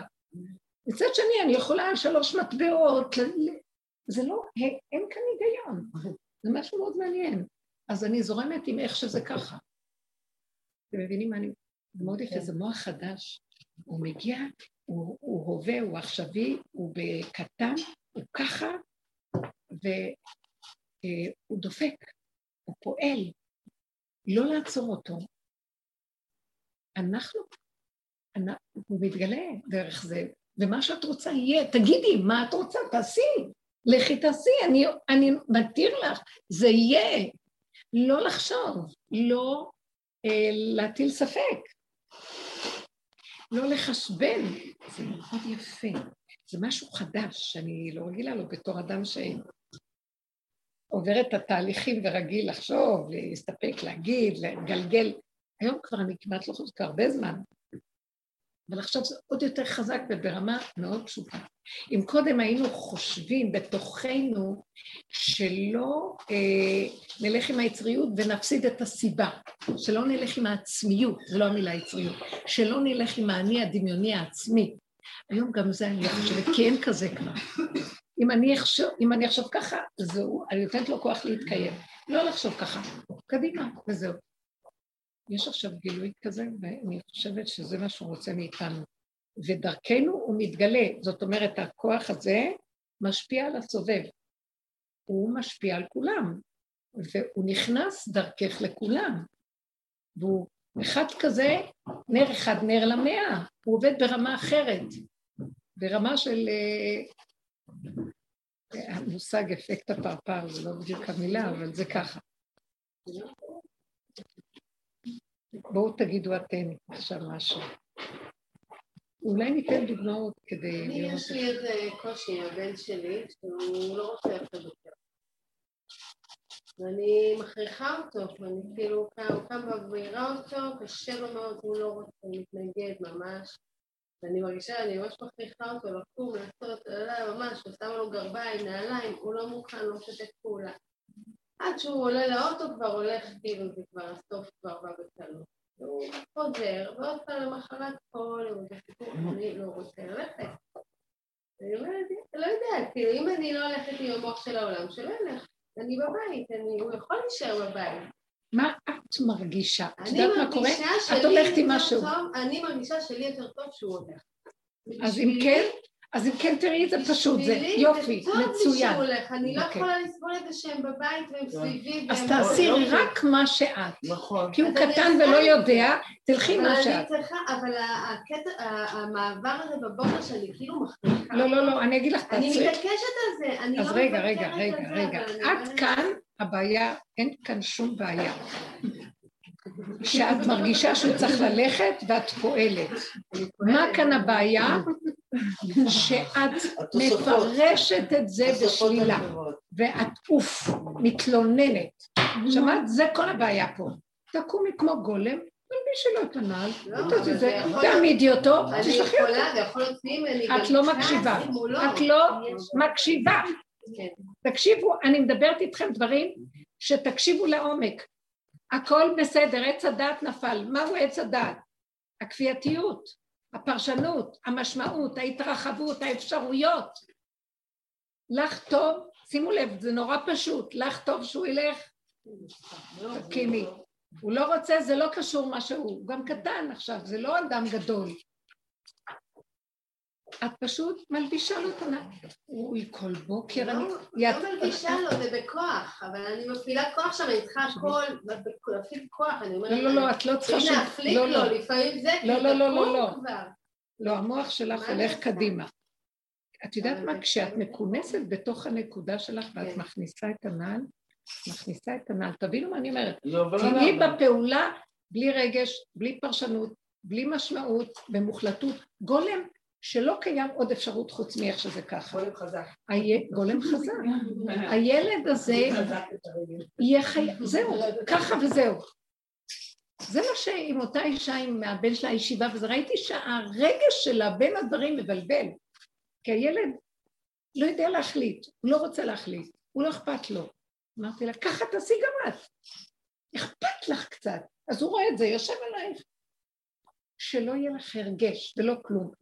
פעולות גולמיות פשוטות, תשלחי. זהו, ברגע שהוא הולך אין לי שום מצפון, הלך, שלחתי אותו. אז למה בבוקר מתפלק לך המוח לפרשנות, למשמעות? חוזר מבית ספר, מחר אני לא. אבל את מבינה מה אני אומרת? אסור לתת למוח להרים את טיפה למעלה ולהשקיף מה קורה. לא משקיפים.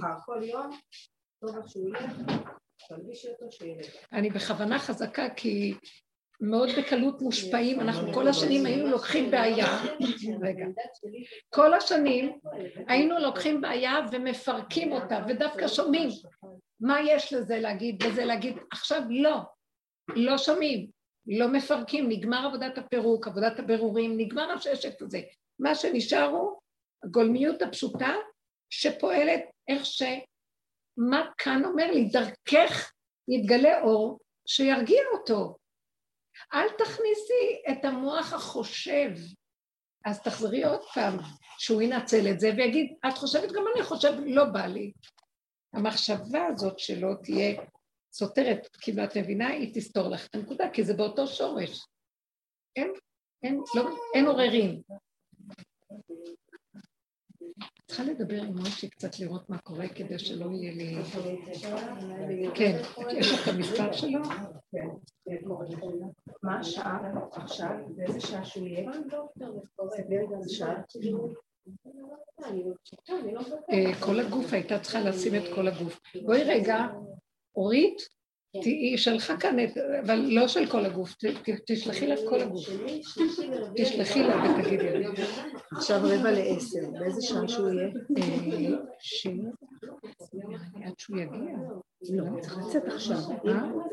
לא לוקח שלוש שעות. לא אלאה אותו לבוא. בוא נראה מה הוא אומר, אתה רוצה שנראה לפי איך, אם טוב, אם נחמד לו לצאת עכשיו, אז עוד רבע שעה תסיימי את השיעור.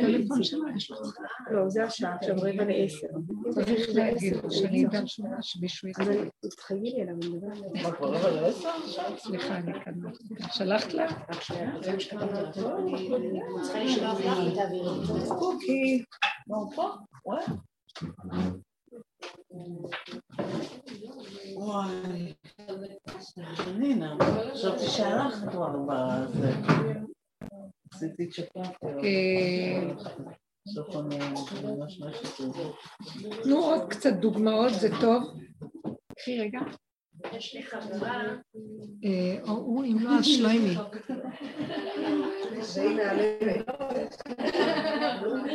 אני רואה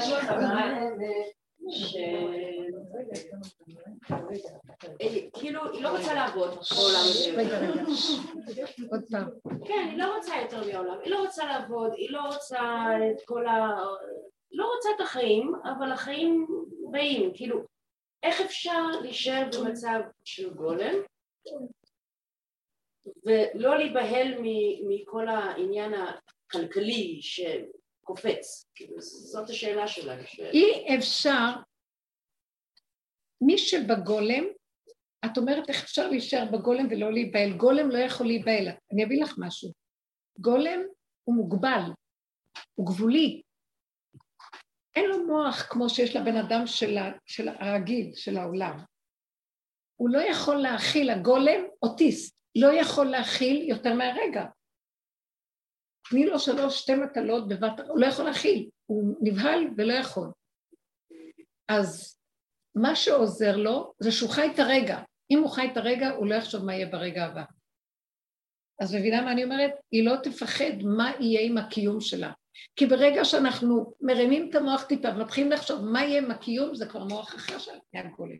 הגולם חי את ההווה, הוא לא יודע, הוא לא מבין. יש לו רגע שיש לו ידיעה. אז נניח, יש לו ידיעה שהוא צריך להתקיים. אז הוא יכול גם על הדבר הכי פשוט, להסכים לטאטא מדרגות, לא יודעת מה, להסכים לעשות עבודה פשוטה לקיום. והיא לא מרימה את הראש פעם לחשוב, אני אעשה, אני לא אעשה, זה לא עבודה בזויה, זה לא זה, זה לא כן, לא יודע כלום, יודע שצריך להתקיים, הנה שלחו סיבה, הוא מתקיים. אנחנו במקום אחר במוח של התרבות. למה כזה, לא כזה, זה לא נאה, זה כן יאה, זה לא מתאים לי, לא מתאים לי, כן זה, מי אמר שככה אני ארוויח, אולי אני לא... חשבונאות שלמה סביב כל הסיפור הזה, ואנחנו סבל לא נורמלי סביב המוח הזה. בגולם אין את הדבר הזה, הוא מאוד פשוט, מאוד קטן, הוא מקיים את הדברים הפשוטים כאן ועכשיו, ויש ברכה במה שהוא עושה, בפשטות. זאת אומרת, שמה שאת מתארת, שאת, איך אפשר להביא לגולם שלא ידאג מהקיום? הגולם לא דואג מהקיום. מוח עץ הדת דואג מהקיום. תרבות החיים שלנו מתרחבת עלינו, ומשם כל הצרות והכאבים. כי יש לה מוח מאוד גדול, והמציאות היא מאוד קטנה, שאין לנו יותר מהנשימה הזאת כלום. עוד רגע, עוד נשימה, עוד רגע, עוד... למה אנחנו מרימים את הראש וחושבים יותר מדי? ונניח שעכשיו, למשל עכשיו, קרה לי משהו. אה, אני צריכה לחזור הביתה, ואני לא יודעת מי ייקח אותי. למשל, מי צריכים לבוא לאסוף אותי. ולא הספקתי, התקשרתי קודם ולא הספקתי לקבל תשובה. אז עכשיו באמצע פתאום נזכרתי שכבר השעה מאוחרת ועדיין אין לי תשובה. אוקיי. אז לרגע הייתי במצב מאוד פשוט. אני רואה מה קורה לי, אני משתפת אתכם כי כולנו... ואז לרגע הבנתי שאני צריכה רגע לדאוג שיקחו אותי, אחרת מה? ואז אמרתי, אז, אז תרימי, פתאום אמרתי לרגע באמצע השבוע, תרימי טלפון לזה אם את יכולה לעזור לי ורק להגיד. אז כן יש מקום שלרגע שלחו לו איזו נקודה שמעוררים אותו, אתה צריך לעשות פעולה עתידית. אז זה לא אומר שאני דואגת, מגלגלת במוח.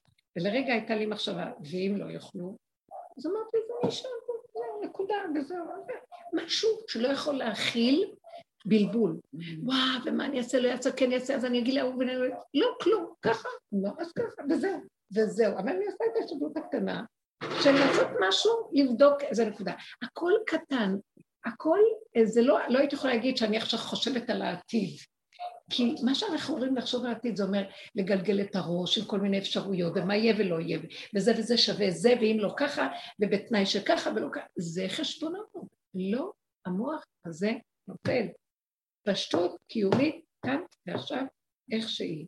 אם אנחנו ככה חיים, נכנס שם איזה יסוד שמוביל ומנהל את זה, ולא תהיה לנו אה, חרטה, התנצלות, צער. למה יכולתי ככה? כי לא יכולנו כלום. זה לא המקום שאני יכולה להגיד, למה לא עשיתי? כי אם לא, אז לא, לא עשיתי, אם לא עשיתי, כנראה לא הייתי צריכה לעשות. ואם זאת הייתה התוצאה, כנראה שזאת, יש משהו של הכנעה, של קבלה, של תמימות, של זרימה עם המציאות הקיים. איזה שלוות נפש. בתוך המצב הזה אין לך דבר יותר גדול מבריאות נפש גדולה מאוד. אה, כי אין לו ספק ואין לו שתיים, יש רק נקודה אחת. רגע, הנגזר של המילה רגיעות, היא באה מהמילה רגע, רגיעות, רגע. זה מה שיש לי. האמת שזה הבסיס היסודי של הכל, שאחר כך יש עוד רגע ועוד רגע, אבל אין לי מוח שעושה אחד ועוד אחד. אז לכן תמיד זה חוזר לרגע. מאוד מאוד להבין שהמהלך החדש הוא התחדשות כמו האביב, יסוד ההתחדשות, הניצנים נהיו בעת הזה, כל התור נשמע, הכל של התחדשות, של התעוררות, של פשטות וזרימה עם חיות מאוד יפה. זה דבר גדול. זה דבר גדול.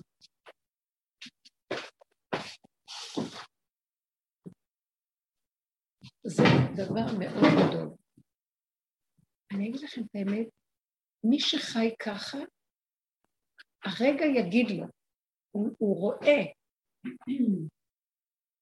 הייתה אצלי איזה מישהי שבאה לדבר איתי בקשר לאיזה מישהו מבני ביתה. וכשהיא דיברה איתי וראיתי את, ה... את זה שמבני ביתה שהביאה איתה, אז הסתכלתי על האימא, וזה לא היה הרבה זמן, בשנייה שראיתי, ראיתי שהאימא מרחפת, חיה בעולם אחר לגמרי, והיא לא רואה את המצב הנכון של, ה... של אחד מבני ביתה שהביאה איתה.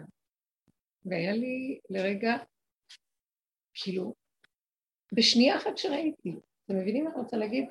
מה שראיתי הוא שזה לא בא לי דרך המוח, נותנת לי נתונים, ואז אני מצרפת נתון לנתון ונוצרת לי תמונה. ממה שראיתי לרגע אמרתי, איך האמא? כי האימא מרחפת. לא, מה שראיתי, זה פתאום הבהיר לי, וואי, אנחנו היינו קולטים דברים ככה, היינו יודעים מה צריך לעשות ככה. היינו עושים פעולה קטנה בלי עשרות פעולות שנכשלים נופלים ומעריך את הקץ. הכל היה מדויק, כי יש משהו שהוא שם במקום פה.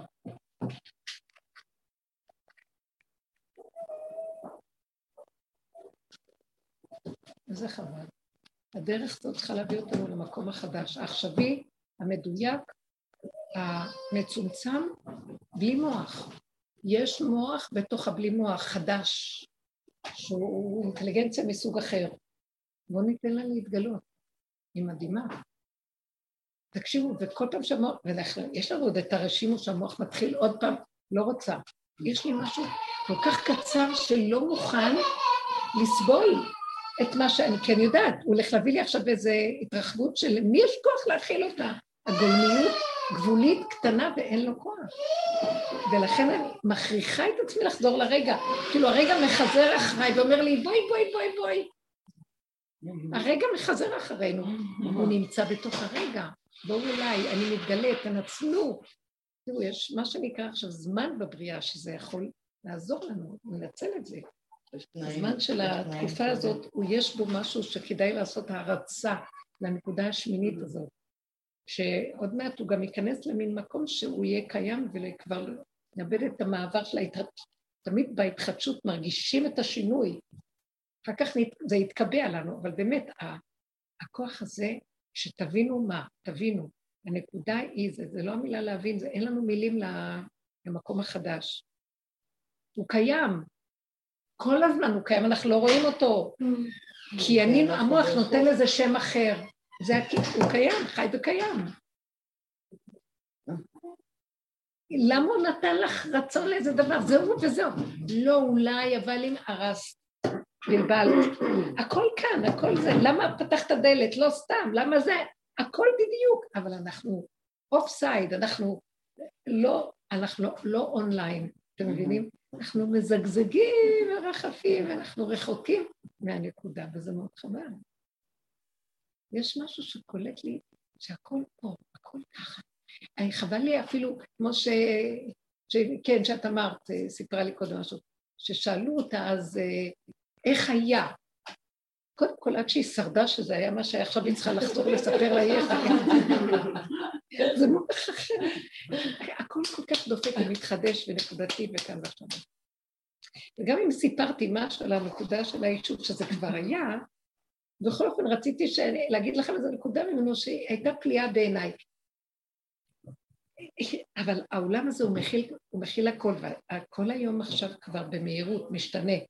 המצב הזה מראה לי, שמה שתיארתי לכם מהיסוד של היישוב הזה, שזה מראה לי ש... שעוד המלכות שהולכת לגמור את מקומה, נלחמת על מקומה. קשה לה לוותר, אין מלכות, רוצה לעזוב את מקומה כשבאה מלכות חדשה. אז היא עוד רוצה את המקום שלה בתואנה שהיא צודקת, זה, זה. אבל הצדק כבר הולך ומתמוסס. כי צדק משמיים נשכב, ואמת מארץ תצמח. צדק ושלום, אמת ושלום נשקו. הפסוק, השלום חייב להיות עכשיו במציאות האדם, והצדק לא נותן שלום, כי הוא רוצה להיות צודק, ואז הוא מביא את הרעיון הזה מול זה, ומצטדק, ומסביר, ומתווכח, מתנצח. זה לא זה. המקום החדש זה ככה, נקודה. החוכמה מתגלה בלי ניצח, לא צריך לדבר פעמיים. מי שלא רוצה להקשיב, מפסיד. החכם אמר את שלו, שלום, הלך. נקודה, מה יש לו להגיד? צוחק, לא אכפת לו. ואילו הווכחן והנצחן, שהוא צודק, הוא יישאר שם וישתגע עד שיבינו מה הוא, עד שיכריח את כולם להבין שהוא צודק. זה מהלך אחר לגמרי, זה יפה, פשוט. למה בכלל להתאמץ פה, תקשיבו? אבל מה שקהלת משאיר אותנו עם מצב עצוב, כזה עגום. אה, מעוות לא יכול לתקון עם איזה טעם של פילוסוף שמר לו ממה שהוא רואה, מה שקורה בעולם. בעוד שפורים זה יאללה, תזיז אותה, תצחק. מה אתה עושה עניין מכלום? מה, מה?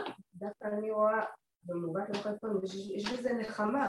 הוא לא יוכל לתקון, חבל על הזמן, כאילו להפך, זה דווקא נראה לי פסוק... אה, ניסית לתקן. מי? מה לא, נראה? מעוות לא יוכל לתקון, זה אוקיי, יופי, לא יוכל לתקון, זה כן, אבל זה נתון אמת שעדיין בסוף של השישי, וכאילו התחלה שאנחנו מגלים את זה, זה כאילו, אנחנו עוד, הרשים עוד מושך אותנו לסדר עולם, וזה הורס לי את כל הסדר עולם. איך זה לא. יכול להיות? חשבתי שאני בעולם התיקון, ואני עושה ועוד פעם נופל לי, ואני עושה ועוד פעם, כמה אני יכול? לא, אומרים לך, שמע, אל תעשה כלום, זה מעוות. מה, סתם היה כל עולם עתיק? אז יש לו כן, מרירות. היום שאיכשהו זה מנחם. כשאת כבר שמה רגל בעולם השמיני, זה מנחם. בטח שזה מנחם. זה לא רק מנחם, זה יותר ממנחם. זה פורים, זה צחוק. זה יסוד החוכמה הכי גדול. תקשיבו, זה הכל כאן עבודה בעיניים. מי אמר שכך זה... זרקו לנו איזה פיתיון, שיהיה לנו מה להתעסק שש- שש- ששת אלפים שנה. מה נעשה כל השבוע? מה נשב בבית? בסוף אנחנו אומרים, "לא, בשביל מה היינו צריכים את כל זה? היינו יושבים ואוכלים ושותים ונהנים. כן, אבל אינו דומה לפני לאחרי, מה לעשות? היום אנחנו במקום הזה שתגידי, כמו מה? שנותנים לנו חידה, ובכלל אין לחידה הזאת פתרון, ואז בן אדם עוד חופר ומנסה לפתור, וזה לא לא קורה. מאוד יפה, כן. נכון, נכון. אי אפשר. מכניסים אותנו למבוך, ואנחנו מנסים ועובדים ושנים מוצאים וחוזרים, ועוד פעם ועוד פעם. ויש עוד איזה משהו שכל כך אה, מתפתה עוד לאפשר, עוד, בוא נעשה עוד פתרון. מאיפה בא לנו הכוח הזה ש, שאנחנו עוד מנסים להיכנס במבוכים ויש לנו אתגר לפתור? מהכוחנות של כוחי ועוצם ידי, של האני, של האגו. שאכלנו מעץ הדת ונהיה לנו כוח עצמי, עד שבסוף אנחנו מדולדלים, מותשים, לא מצאנו, ונכנסים בייאוש. ואז הוא אומר, מה, למה אתה בייאוש? כי כמה אני יכול לעבוד ואני לא משיג? מה אכפת לך שאתה לא משיג? אם היית משיג, מה היית עושה? כמו זה שפגש איזה אדם שהוא דג דגים, הוא אומר לו, מה אתה עושה כל היום? אין לך מה לעשות? יש כל כך הרבה מה לעשות בעולם, הנה תראה, אני יש לי בניינים, אני יש עסקים, אני עושה עסקים, מה אתה יושב ויושב בטל כל היום? אז הוא אומר לו, "מה- מה דעתך? ואחרי שאתה עושה את כל העסקים, מה אתה עושה? אני באה למשרד שלי, אומר לו, אז מה אתה עושה? אני באה כל בוקר, יש לי זה, ומה אתה עובד, מה אתה רוצה לעשות? שיהיה לי בתים וזה, ואני אוכל אחר כך לשבת על יאכטה ולדוג דגים, אז הוא אומר, אני אשב עכשיו ודג דגים, מה אני צריך את כל המהלך הזה? כדי ש-" זה מהלך כל כך, אה, וזה ככה העולם. נכון. אז ההוא זה אחרי ככלות הכל, וזה עוד בתהליך. זה אה, פשוט יפה. עכשיו, באמת, יש מקום של חוסר סבלנות, חוסר סובלנות למצב של העולם. אין לי כוח לחשיבה של העולם, שהיא נראית לי ילדותית ודבילית, של אה, ערכים כאלה או אחרים, וההשתוות בין, אה, לא השתוות, כל הזמן אה, להשוות ביניהם, ו... אין, אין מה להשוות, ואין מה לחפש, ואין... והכל פשוט, כאן ועכשיו. אם נתמיד בזה ונלך עם היצריות הפשוטה, זה לא יצריות אפילו, זה משהו יצירתי פשוט שקופץ עם אמת מעשית, בלי קשקושי וחרטוטי מוח, מתגלה שם, בהתחלה זה נראה פשוט, צוחקים, נהנים, אוכלים, אבל מתגלה שם אור אלוקי חדש, יסוד החוכמה מתגלה, והחוכמה מהעין תימצא, יסוד העין מתגלה דרך כלי החוכמה. זה היסוד שמתחיל, זה ההתחלה, נראה שאנחנו נהנים, כי החוכמה לא תיפול לאנשים עצובים ועצורים, רק אנשים שמחים ש- שמשחררים וצוחקים, והם פנויים ולא בא להם על זה ולא זה, ולא משתגעים, לא נכנסים בחשבונאות של העולם ומתרגשים מדברים, אלא משחררים ושם בא אור חדש, צריכים לשחרר את המקום הזה, לא להיות כבדים. כל היסוד של מגילת אסתר בסוף היא, היא קלות דעת, פשוטה, יצרית, נהנתנית. אבל יש שם את המשחק הזה, זה, זה, עד שמתפוצץ הכל, ואיזה יופי, איך הוא מתגלה, כל המשחק הזה בסוף. שבדיוק כשזה נגמר בזה, ושזה בזה, הסיבות מובילות והכל, אז זה ממש קורה. מדהים, שהוא פשוט אבל חכם בצורה פשוטה. זה לא איזה נוסחה מדופלמת של איזה, מאוד פלא עצום, איך שבדיוק זה זה ככה, זה בדיוק זה, זה בדיוק זה, אז זה, איך שזה ככה, זה בדיוק היה זה, והפאזל מושלם והכל פשוט.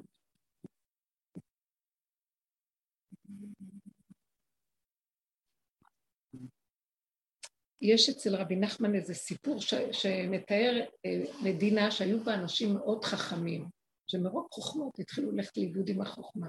גם החוכמה הולכת לאיבוד. החוכמה שמתחילים להתפלסף איתה ולהתקשקש איתה ולהחכים איתה, אז היא גם כן כבר מתחילה להתלכלך ולהתקלקל. ולכן המצב הפשוט הזה, מהי החוכמה שבסוף היא נשארת מעשית כאן ועכשיו, ולא הולכת עוד פעם לסברות ואיזה פילוסופיות ואיזה התרחבויות, שוב פעם היא הולכת לאיבוד. הנחש מתלבש גם על הצד של החוכמה, אנחנו רוצים להשאיר אותה בגדר כאן ועכשיו, ופשוט שיש בה חוכמה מדהימה, בקטנה אנחנו קולטים את החוכמה ומכניסים אותה למצב של הגשמה פשוטה בתוך מציאות החיים. לא בפילסוף וברעיונות הגבוהים. אוכלים ושותים ונהנים ועושים פעולה וזה, והכל חכם ובתוך החיים. זה המהלך שאנחנו נכנסים אליו עכשיו. מהלך יפה. אה, קשה יותר, קשה יותר ויותר אה, לחזור לפרש את העולם על פי סדר ששת הימים, שנקרא. גם, גם התורה, אם אני לא אתפוס את הנקודה בפירושי התורה של הנקודה השביעית שבה, אין תכלס גם להמשיך, צריך לגלות את אורו של משיח בתורה. כי כתוב, אה, משיח מן התורה מנין, הוא לא נמצא, לא גלוי, לא מדברים על משיח בתורה. התורה שבידינו של תודעת, שנפלה לתודעת עץ הדת, אין גילוי משיח. הוא מאוד מאוד מוסתר ואת צריכה לגלות אותו דרך העבודה של השביעי והשישי. השישי בסוף והשביעי, זה הפירוט. השביעי הוא מין מצב, והשמיני. השביעי הוא מצב של... אה, השביעי הוא מצב של, הייתי אומרת, חוזר לעובריות, שקט. אה, האדם, כתוב במדרש, הלוא כתוב, אה, יש תפילה בראש השנה, הוא נתן את תוקף. שכתב את זה רבי ברוך ממגנצה, הסיפור הזה שכתוב עליו, שהרגו אותו, ההגמון הרג אותו כי הוא לא רצה... אה, אתם מכירים את זה? סיפור, אני לא אכנס בסיפור, אבל הוא כתב את הפיוט הזה לפני שהוא מת.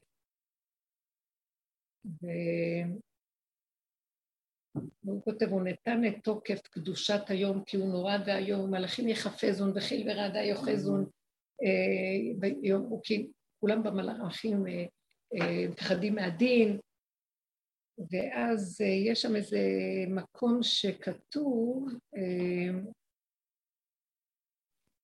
ובשופר גדול ייתקע, וכל דממה דקה יישמע, ויאמרו, אה, איפה הדין, אה, איזה יום הדין, כן. אז כן, אני לא קוראת את זה בסדר הנכון, ואז שאלו שאלה, לא מצינו שראש השנה צריך לתקוע בשופר גדול. ראש השנה יש מצווה לתקוע בשופר, כן? צריך לתקוע בשופר בראש השנה, לא כתוב שופר גדול, אז חכמים אומרים ככה שהרעיון של ראש השנה נלקח מהאלף השביעי. בבוקרו של האלף השביעי, שזה הלא ראש השנה הוא בתחילת החודש השביעי, בבוקרו של החודש השביעי יש ראש השנה, נכון? זה א' בתשרי, בראש השנה. היום אה, בכסל ליום חגנו, כן? שהלבנה מתכסה באלף בתשרי. אז באלף בתשרי אה, ככה אנחנו רואים. היום הרת עולם. היום אה, יבואו כל בעולם במשפט. אה, מה זה היום הרת עולם? באלף השביעי זה כמו ההיריון, הלוא העולם נברא בכ"ה באלול. כ"ה באלול התחיל תחילת הבריאה. למה? כי ביום ביום הראשון בו נולד האדם, באלף בתשרי נולד האדם, אבל הוא עוד לא נולד, הוא כאילו עובר שהולך להיוולד. אז הוא במצב של מין עובריות שהוא במין כמו ולד, היום הרת עולם, הוא עדיין בהיריון, הוא עוד לא מתגלה. אז אה, בבוקרו של האלף השביעי, זה יהיה יום הדין, יום המשפט הגדול. יש מושג שנקרא שכל באי העולם עתידים אחרי שכבר היה ששת הימים, ימות המשיח, מה שנקרא, בוא נגיד, ששת הימים, קיבוץ גלויות, תחיית המתים הראשונה, ימות המשיח, תחיית המתים השנייה, ונכנסים לתוך האלף השביעי. שבת בלילה ואלף השביעי. ככה חז"ל מכן. בבוקרו של האלף השביעי, אז האדם עוד נמצא כאילו במין מצב של הריון עובר, והשם פקד את שרה, אנחנו קוראים גם בהפטרה.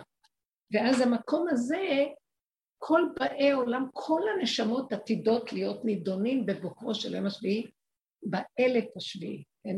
ומה שנלקח בראש השנה הוא יסוד מהאלף השביעי שנמצא לפי סוד המסירה של הקבלה, כן, שהאלף השביעי זה כמו ראש השנה. ואז שם